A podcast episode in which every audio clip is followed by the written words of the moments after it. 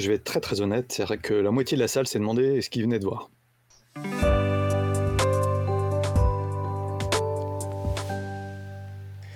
Bonjour à toutes et à tous et bienvenue dans ce nouvel épisode de la Pause Pop où je vous retrouve en ce samedi matin avec Marie. Bon matin Marie Bonjour à tous Et Romuald Hello hello Alors ce matin on va aborder euh, le film d'animation Le Garçon et le Héron, le dernier film des studios Ghibli et de, et de Miyazaki du coup.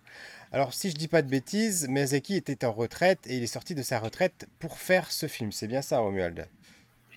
Ah oui, totalement. Alors, il est sorti il y a longtemps, parce que si j'ai bien compris, le film a quasiment pris 7 ans. Donc, euh, le précédent était un peu un film bilan sur son enfance, que j'ai pas vu. J'ai raté et tout ça. Et là, il arrive un peu par surprise, parce que là, il a un âge quand même extrêmement respectable. Et puis, en plus, ce studio a été revendu à une chaîne télé pour, euh, pour être pérennisé. C'est-à-dire que là, le, studio est peut-être en, plus au bout de sa vie de production. On est un peu dans une incertitude. Et on en reparlera. Et euh, voilà, on attend un peu Miyazaki, qu'est-ce qu'il va faire, produire et tout ça. Et euh, bon, bah voilà. le king de l'animation, c'est qui c'est, quoi. Euh, Miyazaki, effectivement, le studio Ghibli. Alors, c'est même. C'est Ghibli, on dit normalement en japonais. c'est contre-instinctif pour nous de dire ça parce qu'on le lit forcément Ghibli, mais en Japon, ça s'appelle Ghibli. Un studio à qui on doit Nausicaa, Mononoke, Chihiro. Marie, ma question c'est, et à toi après, Romuald, c'est votre, votre relation au film de, de Miyazaki et de, et de Ghibli? Marie. Alors moi, j'ai toujours été bercée par Miyazaki, par son univers, par le studio Ghibli de manière plus, un peu plus large, hein, pas que Miyazaki. Mais j'ai été bercée depuis ma plus tendre enfance par ces différents univers. Donc c'est toujours avec euh, cette curiosité de jeune enfant que j'aime découvrir ce qu'il peut nous proposer de nouveau. Et toi, Romuald? Eh bien, bizarrement, pareil que Marie, alors que j'ai quasiment le double de son âge. Tout bêtement parce que euh, l'équipe qui est à la base, euh, il faisait un dessin animé quand j'étais petit qui était Heidi. Et puis, moi, j'ai souvenir assez jeune, petit, d'avoir vu un truc qui passait sur France 3 qui s'appelait La Princesse des Étoiles, qui m'a obsédé longtemps, qui est en fait une adaptation remontée par les Américains de Nausicaa. Et puis, euh, quand je commençais à être un peu plus âgé, il y avait le fameux Sherlock Holmes avec les chiens euh, en animation. Et puis après, je faisais venir les cassettes en import japonais avec des trucs, tout ça, pour euh, découvrir les Miyazaki. Et je me souviens d'avoir passé Totoro en japonais, sous-titré en anglais, à des, comment s'appelle, des chercheuses russes qu'on avait au laboratoire, qui l'avaient passé à leurs enfants et qui m'avaient dit, ils n'ont rien compris évidemment, mais ils ont tous été fascinés. Donc j'ai longtemps milité et découvert euh, en plus au cinéma, souvent avec des rétrospectives. Et puis je crois que c'est Mononoke, le premier vraiment on a vu avec une grande euh, sortie. Et d'ailleurs, ce qui est intéressant, c'est que quasiment toujours ils sont diffusés en, VO sous-titré. Euh, les Miyazaki, à tel point le, doublage est important. Mais le doublage original voulu par Miyazaki. et puis après, je me permets, j'ai un rapport très particulier avec la musique. Oublié la musique. Enfin, Joe Isashi, Forever. Voilà. Kitano et tous les autres. Ouais, e, effectivement, moi j'ai un rapport un petit peu différent. Je suis beaucoup moins fan que vous. Euh, je reste euh, très très attaché à ce que tu disais, Sherlock Holmes, la série de Sherlock Holmes qui pour moi vraiment euh, est, symbolique de cette animation, de ces mouvements qu'on retrouve dans les personnages, voilà. De, de, Miyazaki. voilà. Pour autant, moi je le dis, je suis pas forcément fan. J'apprécie, j'apprécie la technique, j'apprécie énormément la musique. Pour moi, la musique, c'est vraiment c'est un personnage à part entière du film. C'est, c'est un soutien. C'est, on peut pas imaginer un Miyazaki, un Ghibli sans Joe Hisaishi. Enfin, c'est, c'est impossible pour moi. Et malgré ça, voilà, j'ai, je sais pas, c'est, l'univers. Est-ce qu'il est, est-ce qu'il est trop fantastique? Euh, je, je sais pas quoi dire. Mais il y a toujours quelque chose, moi, qui me dit, qui m'empêche de rentrer totalement dedans. Voilà, euh, totalement dedans. Mais bon, ça, reste personnel. Euh, en revanche, et là, je rentre tout de suite, tout de suite dans le vif du sujet. autant j'ai, on va dire que j'ai apprécié les autres films pour ce qu'ils étaient, pour ce qu'ils racontaient, même si moi, pour moi, ça ne me touchait pas. J'arrivais à comprendre, en tout cas, ce que les gens y trouvaient. Autant là, dans Le Garçon et l'Héron, je me demande vraiment ce que j'ai été voir. On a été le voir en famille, on a été le voir en VO sous-titré. On a eu le même euh, rapport avec euh, ma femme et mon grand qui vient d'avoir 18 ans. On est sorti du film Et euh, d'ailleurs, elle m'a fait toute une liste, Émilie, pour que je, n'oublie rien, hein, parce que c'est un petit peu la quatrième qui aurait dû être là aujourd'hui. Malheureusement, elle travaillait, elle n'a pas pu être là avec nous ce matin. Mais on avait à peu près les mêmes choses à dire. Et je n'ai pas compris ce film. Alors, on va pas tout de suite spoiler, mais il est tellement, je l'ai trouvé méta, que pour le coup, je me suis dit, mais quand est-ce que l'histoire elle commence? Et on parlait de la musique. Et alors là, pour moi, la musique, là, c'est grosse, grosse déception. Alors, je vous ai vu sur les réseaux, a priori, pour vous, c'était pas le cas, mais alors moi, ah, jusqu'à la fin, j'attendais le grand thème qui allait m'emporter, qui allait me dire, bah, ça y est, on est dans un Miyazaki, on est dans un Ghibli, et de, et de, mmh. reconnaître cet univers. Et j'avais l'impression que là, c'était, je vais le dire comme ça, le film de trop. Marie, ton impression, toi? Alors moi j'avais énormément aimé Le vent se lève car justement c'était un retour à ses sources, ses enfances, son enfance, mais surtout à ses passions. Euh, Miyazaki est un grand passionné de tout ce qui se passe dans les airs, ça on le sait, de tout ce qui est un peu de ce type de technologie-là. Et ça se ressent profondément et je trouve qu'il avait mis un cœur incroyable à réaliser Le vent se lève. Et Le Garçon et le Héron, il faut le dire quand même objectivement, ça reste un très beau film, mais je trouve qu'en tant que dernier film de carrière, pour moi, il n'est pas à la hauteur du Vent se lève. Je trouve que Le Vent se lève, mais terminer un petit peu un cycle, ce que ne fait pas forcément Le Garçon et le Héron, qui est un peu un film de plus dans l'univers de Miyazaki et par les studios Ghibli, mais qui n'est pas forcément le film de fin de carrière que j'aurais attendu pour lui, contrairement au Vent se lève, qui jouait très bien ce rôle, je trouve. Je suis, assez d'accord avec toi et je reviens aussi sur une chose que j'ai pas dit. Par contre, au niveau de la technique, effectivement, irréprochable. Je dirais même qu'il y a des scènes que j'avais pas forcément vues dans les Ghibli précédents, que j'ai trouvé euh, encore plus belles sur les jeux des couleurs, sur les nuages. Il y avait quelque chose euh, vraiment qui, qui, transcendait euh, ce qu'il avait fait jusque-là. Alors, et toi, Romuald, ton, ton avis général? Alors, moi, je suis en train de regarder Le vent se lève, donc voilà. Alors, moi, il est différent, je vais être très très honnête. C'est vrai que la moitié de la salle s'est demandé ce qu'il venait de voir. Euh, moi, j'ai été profondément touché par le film, et pour moi, le film a deux thématiques extrêmement claires. C'est le deuil et la passation. C'est-à-dire le moment où l'enfant euh, rentre dans l'âge adulte sur les acquis euh, de sa famille ou de la transmission. Après, sur le film et la musique, il y a deux choses qui m'ont touché. C'est-à-dire que pour moi, Miyazaki il y a des fois les décors, les personnages ont ramené une, un, simplicisme qu'on retrouve dans la musique aussi d'Isashi. Isashi est revenu à une pureté musicale. Moi, la musique, j'écoute en boucle. Donc, je ne peux pas dire que je l'aime pas. Et Dieu sait que j'ai quasiment tous les albums d'Isashi. C'est-à-dire que tu as d'un côté, euh, quand il n'a pas besoin que ça soit efficacement, graphiquement, il revient à un essentiel. Et à côté de ça, on a vu pour moi le feu comme on l'a jamais vu. On a vu la nature mise en œuvre comme on l'avait jamais vu dans Yamazaki. Et Dieu sait qu'il a dessiné la nature. Et on retrouve en même temps tout un tas de thèmes, euh, d'images. Euh, on va clairement, tu vois, aux enfers. Il y a des, créatures qui passent, des âmes. Et à côté de ça, moi j'ai fini mais le film en larmes, retourné, mais comme une vieille chaussette et tout. Et à côté de ça, je voyais bien que les d'autres gens pas. Donc c'est un ressenti particulier. Ma femme a été aussi bouleversée par le film. Et pour moi, tu n'as pas forcément besoin d'avoir vu les autres Miyazaki, mais pour moi justement, c'est le Miyazaki suprême. C'est-à-dire que c'est, il s'est donné la liberté de faire tout ce qu'il n'a pas pu faire forcément avant, d'essayer l'animation qu'il aurait peut-être voulu faire. De, moi, j'ai lu tout ce qu'on a dit sur le film après que je n'ai pas compris, tout ce qui est caché, mais je vais pas voir un film si tu veux pour comprendre 15 pages de sous-texte. C'est comme quand je lis Watchman, je lis Watchman, j'ai un bouquin entier qui m'explique ce que j'aurais dû trouver. Si je l'ai pas au moment où je lis, voilà. Moi, le film m'a profondément touché, mais je sais que je suis pas forcément euh, la majorité de très très loin. Et visuellement, euh, musicalement, voilà. Mais alors là, par contre, on a vu des choses euh, graphiquement, le feu, enfin, des choses sur la nature et les couleurs qu'on n'avait jamais vu en animation pour moi.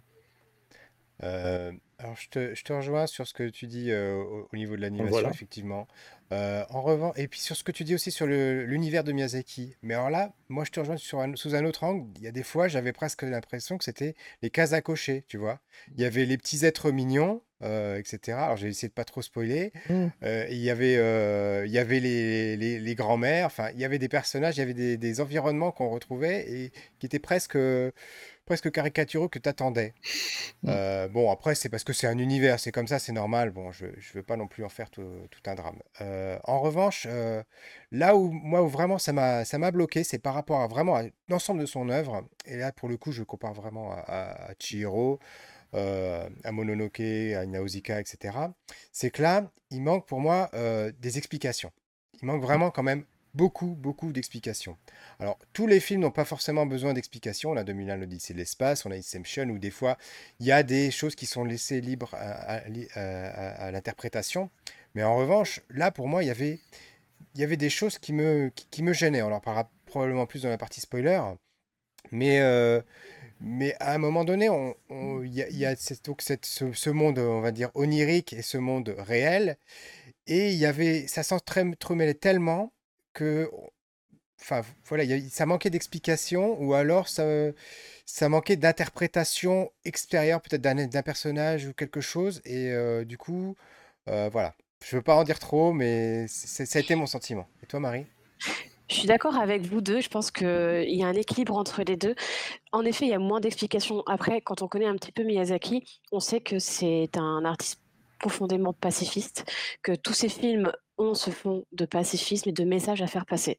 C'est vrai que si on ne connaît pas Miyazaki, on peut se demander un petit peu quel est le but de ce film. Lorsqu'on le connaît, on sait très bien qu'il y a des messages profondément pacifistes et de paix qui vont être retrouvés un peu partout dans le film. C'est souvent le, but et ce qui transpire le plus dans, ses œuvres. Sur ce film-là, pour Le garçon et le héron, je pense qu'il faut en effet beaucoup laisser parler les ressentis, les sentiments. Comme disait Romuald, c'est vraiment un sentiment qui est propre à chacun. Il faut essayer de ne pas se prendre la tête à, à surinterpréter chaque scène et chaque message.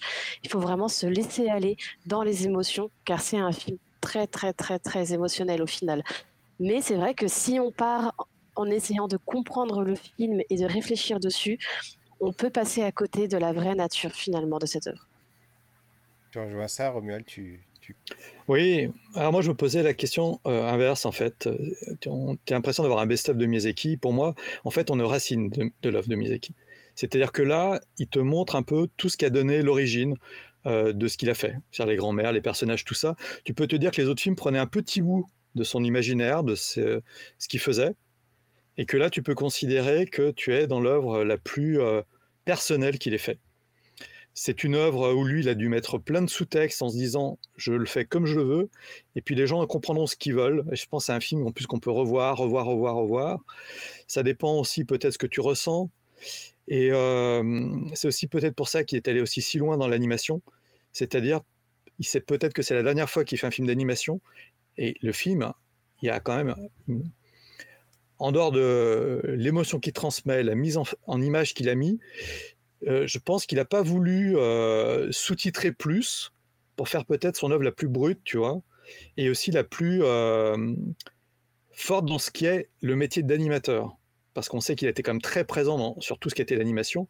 Et il y a des trucs, hein, on a vu passer les flèches, on a vu passer le feu, il y a l'eau, les cheveux, la nature, et quand même, on dit à Miyazaki avec Nausicaa et d'autres, elle fait de la nature, mais la nature, on est à des degrés pas possibles. Et puis après, toi, tu parles du monde des rêves, et moi, c'est pas le monde des rêves que j'ai vu. Donc c'est ça aussi, ça dépend. Euh, et je trouvais que en fait le message est assez clair dans la base euh, pour plein de choses. Et euh, il y a des moments où on dit tel personnage, c'est tel personnage, et ça t'est clairement dit. je veux dire, t'as pas de doute sur qui tu as rencontré, comment tu l'as rencontré, l'histoire des portes. On en parlera peut-être en spoiler ou pas, mais ça t'est clairement expliqué ce que c'est. Après, voilà. Et je trouve que en plus la partition euh, musicale vient souligner par des petites notes, tu vois, euh, très discrètes. Et pour moi, il y a un thème en plus vraiment, tu vois. Mais c'est aussi contemplatif. Il faut que j'arrête de parler d'ailleurs, mais voilà, c'est-à-dire j'ai vu des choses, mais je me suis dit oh là là, on, va passer l'histoire avec les grenouilles et tout. Enfin, enfin moi vraiment ça, ça m'a retourné, retourné. Mais je suis dit, j'ai bien conscience d'avoir été un des rares. Non, on pourrait t'écouter pendant des heures, je te rassure, Romuald. Je, vais finir là-dessus avant qu'on passe au spoiler. Euh, je vous demanderai de donner votre avis aussi. Alors, effectivement, j'inviterai quand même les gens à aller voir, ne serait-ce que pour la, euh, va dire, l'ambiance graphique, voilà, qui, euh, qui est formidable. Je pense à voir d'abord au cinéma avant de le voir à la télévision, effectivement. en revanche, peut-être n'y aller pas seul. C'est intéressant d'y aller avec quelqu'un et ensuite d'échanger dessus, parce que c'est ça aussi, c'est à ça qu'amène le film. Quand on sort, on n'a pas été voir euh, un Marvel où euh, finalement on a, été voir un divertissement où on sort, on, peut reposer son, on peut reprendre son cerveau. Là, on se pose quand même des questions. On se dit qu'est-ce qu'on a été voir, euh, qu'est-ce que ça signifie, comment tu l'as ressenti? on a eu tout ce débat après et, et on va reparler dans la partie spoiler. Et toi, Marie?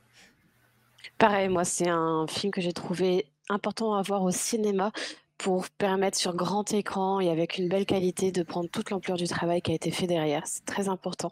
Joey Saichi, bon, moi j'en ai pas parlé, mais j'ai appris à jouer du piano sur les partitions de Joey Saichi, donc c'est aussi une très grande histoire personnelle que j'ai eu la chance de voir plusieurs fois en concert. Enfin voilà. Et, et là, je suis d'accord que ça peut paraître un peu moins marqué que dans certaines autres œuvres, son thème musical, mais il revient régulièrement. Il est très discret parce que ce film est très discret aussi mais il est toujours là et il arrive au bon moment à revenir et à nous faire ressentir des choses et à appuyer les moments qu'il faut appuyer dans cette œuvre. Je trouve que c'est quelque chose de très complet qui, nous est proposé aujourd'hui. Et je le reverrai avec plaisir car je pense qu'il y aura plusieurs niveaux de lecture à avoir sur ce film. Donc allez-y, voyez-le au cinéma pour la beauté de ce qui est proposé et n'hésitez pas à le revoir et peut-être à se re-questionner dessus après parce que je pense qu'il y a vraiment matière. Romuald oui, voilà, c'est que hum, qu'on aime ou pas après le film. Alors, je pense qu'il faut pas y aller si on est un peu déprimé, parce que c'est un film quand même qui, qui, remue quand même sur des choses simples. Euh, après, voilà, c'est l'intérêt de le voir et sur grand écran et je pense en VO sous-titré, parce que euh, au moins on aura vu une animation comme on n'en verra peut-être plus avant très longtemps, et comme on n'en a pas tant vu que ça, même du côté de Miyazaki. C'est un spectacle visuel d'abord, et puis après, voilà, nous, on en a beaucoup parlé derrière. Et puis, euh, euh, ouais, on a tellement parlé de films, tu vois, qu'il n'y a, pas grand-chose à dire. Là, il y en a de quoi faire des, des, kilomètres et des kilomètres sur nos divergences, nos interprétations. Et, euh, et puis, c'est beau, c'est beau. Oh putain que c'est beau. les divergences, on va en parler tout de suite dans les spoilers. alors, moi, la façon dont je l'avais interprété, comme tu l'as dit, c'est le deuil. Voilà, on est complètement dans le deuil et c'est un film qui fait en fait euh, comment on interprète le deuil. Pour moi, le, personnage principal, le héros, le jeune garçon, euh, il, il, a fait, il doit faire le deuil de sa mère. Et pour faire le deuil de sa mère et passer à autre chose, il doit abandonner ce qui est ce monde onirique, enfin qui n'est pas vraiment un monde onirique, a priori c'est un monde extraterrestre ou etc., créé à partir de cette pierre. Tu me donneras, ton, tu me donneras ton interprétation ensuite. Mais voilà, il doit, il doit faire le, deuil de cette mère, il doit accepter le nouveau couple de, de, son père, euh, sa nouvelle mère du coup, son futur mmh. euh, demi-frère ou demi-sœur, je sais plus. Et euh, voilà, il doit accepter tout ça et à la fin, il a le choix entre finalement essayer de refuser le monde, ne pas grandir, rester dans ce monde onirique, ou bien grandir et refuser de prendre la succession de son ancêtre, et puis finalement bah, retourner dans le monde réel et arrêter cette boucle où finalement il voit que son ancêtre qui avait créé ce monde, bah, il n'était pas plus heureux que ça. Il avait créé un monde qui pensait parfait, mais il n'est pas parfait parce qu'à un moment donné, bah, qu'est-ce qui se passe Il y a des gens qui luttent pour le pouvoir, il y a, y a, des défauts, il y a des morts, etc. Et, là, je, enfin, là, je te laisse la parole avant de. Tout à l'heure, je, je, je, parlerai pour Émilie, voilà, qui m'a fait sa petite liste. Marie, je commence avec toi. Ton interprétation. Alors, c'est drôle parce que j'ai pas du tout finalement la même interprétation, en tout cas assez différente. Certes, le deuil, bien sûr, de sa mère est très présent. Pour moi, il n'y a quand même pas que ça. On parle d'un temps de guerre, on parle d'une guerre qui a été extrêmement marquante. C'est quand même euh, Miyazaki a grandi au Japon dans cette période-là. On sait à quel point ça a été marquant et traumatisant pour les, les Japonais, comme dans beaucoup d'autres pays du monde. Mais ça a été quelque chose de très particulier. Là, on parle de guerre, d'humanité, et surtout d'espoir. Moi, c'est ça que je vois au final, c'est l'espoir, car c'est un film qui est profondément positif. Car malgré ce que ce petit garçon a vécu en temps de guerre, perdre sa mère, déménager, refaire sa vie, voir son père refaire sa vie ailleurs avec sa tante, il a été euh, totalement bougé, ce petit garçon, et on pourrait croire que il pourrait en effet vouloir faire le monde à sa façon et le refaçonner. Et son oncle est là pour proposer, dire voilà, comment est-ce que toi tu ferais le monde? Et finalement, le message d'espoir, c'est que le monde n'est peut-être pas si laid que ça. Oui, il y a eu des, choses catastrophiques, oui, il y a eu des atrocités, mais le monde n'est pas si laid. Et ce petit garçon porte un, message d'espoir profond, grandiose. Et à travers ce deuil, il, est là pour dire non, c'est à nous de faire le monde. On ne peut pas le fabriquer, mais on peut juste faire en sorte de l'améliorer et de travailler ensemble. Il parle d'amitié, il parle de famille et de travailler ensemble pour que le monde soit meilleur, mais tel qu'il est. Toi, Romuald, ton interprétation? Ouais, moi, l'interprétation, après, elle peut être brutale sans avoir le côté euh, magique, c'est-à-dire qu'on a quelqu'un qui euh, va aux enfers, euh, qui, pour moi, il est limite en train de mourir, et il, choisit la vie. Il revient dans notre monde. Voilà. Donc tout ce qui aurait pu se passer était dans sa tête. quelque part, il ne s'est pas suicidé, mais il est allé chercher quelque chose, il est coincé, il meurt, et il décide de se battre pour vivre.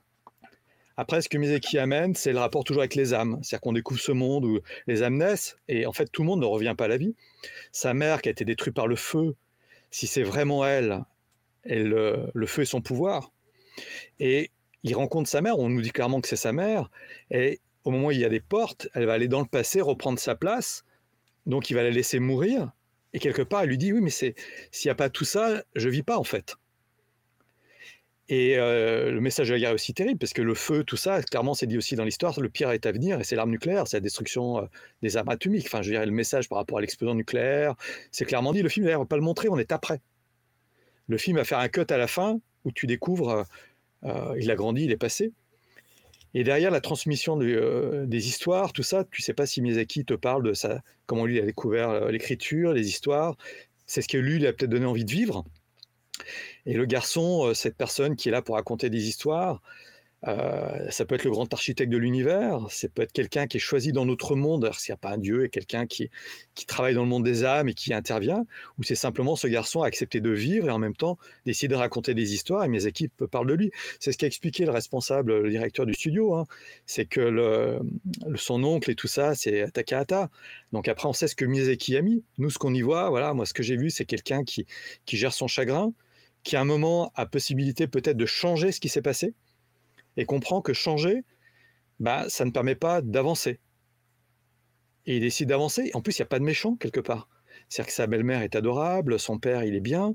Son père va tout faire pour le retrouver, alors qu'ils sont perdus, tu vois.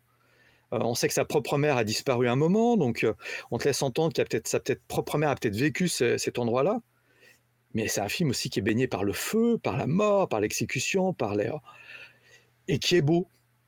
Voilà, on voit les images avec les bandes LED, avec le feu. Enfin, il y a visuellement, enfin, il y a des moments, tu te dis, moi, je n'aurais pas montré peut-être à mon fils. Le film est quand même, tu te prends ça dans, la, dans le visage avec une force. Et quand toi, tu as un certain âge, que tu as connu ces, ces questions-là, c'est peut-être pour ça, moi, le film m'a quand même bouleversé par.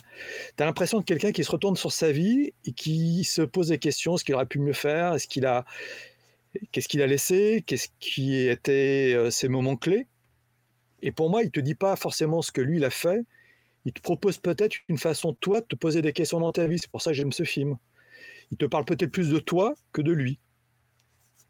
Et peut-être aussi euh, une symbolique par rapport même au studio Ghibli, je trouve. C'est euh, finalement, est-ce que est-ce que vaut-il mieux euh, que quelqu'un reprenne le studio, euh, continue le studio ou reparte de zéro finalement, construit son propre projet et génère son propre héritage? Parce que finalement le studio Ghibli c'est aussi l'héritage de Miyazaki. Euh, est-ce que est-ce qu'il n'y a pas ça? Mais c'est amusant quand même de voir comment tous les trois on a interprété de, de façon différente et pourtant elles sont toutes les trois cohérentes. Enfin, elles se, elles se tiennent euh, complètement. Et c'est là, moi, ce que je disais avant euh, dans la partie non spoiler par rapport à ce que tu dis, Romuald. Moi, ce qui m'a gêné quand même, c'est le fait que si, tu veux, il n'y avait pas forcément une coupure nette entre les deux mondes, tu vois? On a vraiment l'impression que c'est ce gamin, tu sais, qui se réveille et il sait plus trop s'il est encore dans son rêve ou bien s'il a fini de rêver, s'il est réveillé. Alors à la fin, il il y a la vieille qui sort de sa poche. Alors, on est censé être revenu dans le monde réel, entre guillemets dans la vie, comme tu dis, mais il y a cette magie qui est encore là. Alors, est-ce que la magie, tout le monde l'a vu vraiment? Ou est-ce que lui a eu le sentiment euh, de le voir comme quand on est enfant, qu'on essaie de se souvenir de ses, de ses souvenirs d'enfance, on essaie de racheter, de ramener des briques comme ça pour, euh, pour compléter le souvenir? Et qu'est-ce qui est faux? Qu'est-ce qui est vrai? Qu'est-ce qui était du rêve? Qu'est-ce qui était de l'imagination? Là, c'est vrai, on est un petit peu, on est un peu perdu, on ne sait pas. Euh, je, prends quand même la parole pour, pour prendre des choses qu'Amine m'avait notées. Euh, effectivement, elle, tout ce monde, euh, tout ce monde onirique, ça l'a mis, euh, ça, ça lui a fait se poser des questions complètement. Le, bateau, où il, va creuser sur un bateau pour planter quelque chose, alors que c'est censé être du bois. Enfin voilà, il y a des choses comme ça où Le bateau, c'est Charon, tu vois, par exemple. Hein, c'est pas sur des morts. Hein. Il y, a des choses qui sont pas expliquées à un moment. Enfin, on voit beaucoup mmh. de. Tu parles des bateaux, ben voilà, on voit beaucoup de, bateaux sur le fond. Toi, tu l'interprètes comme ça, justement, comme les, les morts qui sont sur leur bateau. Donc effectivement, ça, renforce ça, ça, renforce ta thèse. Mais il y a beaucoup de choses comme ça qui ne sont pas expliquées. Et surtout, moi, il me manque quelque chose, et Émilie, c'était pareil, c'est la relation entre le père et le fils. Parce qu'on a quand même un fils qui vient de perdre sa mère, et son père lui, a, lui annonce, écoute, la sœur de ta mère, c'est ta nouvelle mère.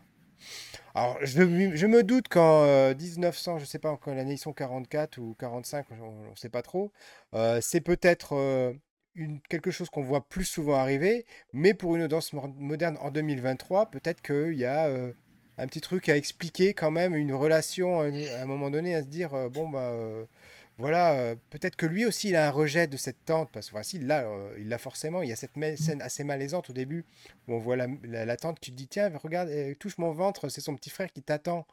On voit bien qu'il est mal à l'aise, on sent que nous, c'est un petit peu aussi mal à l'aise, parce qu'on vient de comprendre qui était ce personnage par rapport à lui. Donc il y a, une relation qui me manque euh, entre, entre ces personnages pour moi. Romuald, tu tournes la tête. Non, mais parce que pour moi, c'est pas ça. C'est que je me suis dit, c'est le point de vue, c'est son point de vue à lui. C'est-à-dire que même si tu as l'impression que c'est vu de l'extérieur, c'est biaisé par son ressenti. Il rejette son père, il est fâché, il est en colère contre son père.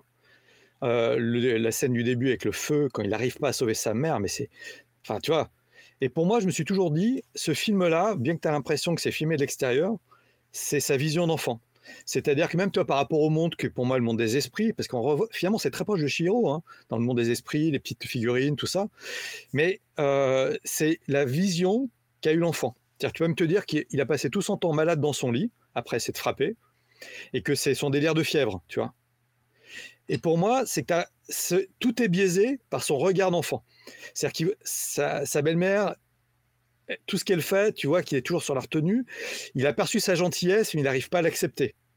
Son père, tu vois qu'il est là, qu'il vient de défendre, mais lui, ce qui retient, c'est que son père, il fait tourner son usine. Et bien filmé de l'extérieur, c'est pour moi, c'est la colère d'un enfant. C'est la colère d'un enfant, et c'est l'acceptation d'un jeune adolescent à la fin. Mm. Et tout le film est conçu comme ça, avec les armes qui se donnent. Est-ce que ce monde des esprits est réel? Est-ce qu'il rencontre vraiment sa mère qui, quelque part, adoube euh, ce mariage Ou est-ce que c'est son chemin de pensée intérieur dans la maladie, dans la fièvre? Et je m'en moque quelque part parce que euh, on y met ce qu'on veut. Et c'est un film qui est bien parce que pour moi, j'apprécie qu'on me prenne pas par la main et que chacun puisse venir avec son repas. Et peut-être que je reverrai dans dix ans et j'en verrai autre chose.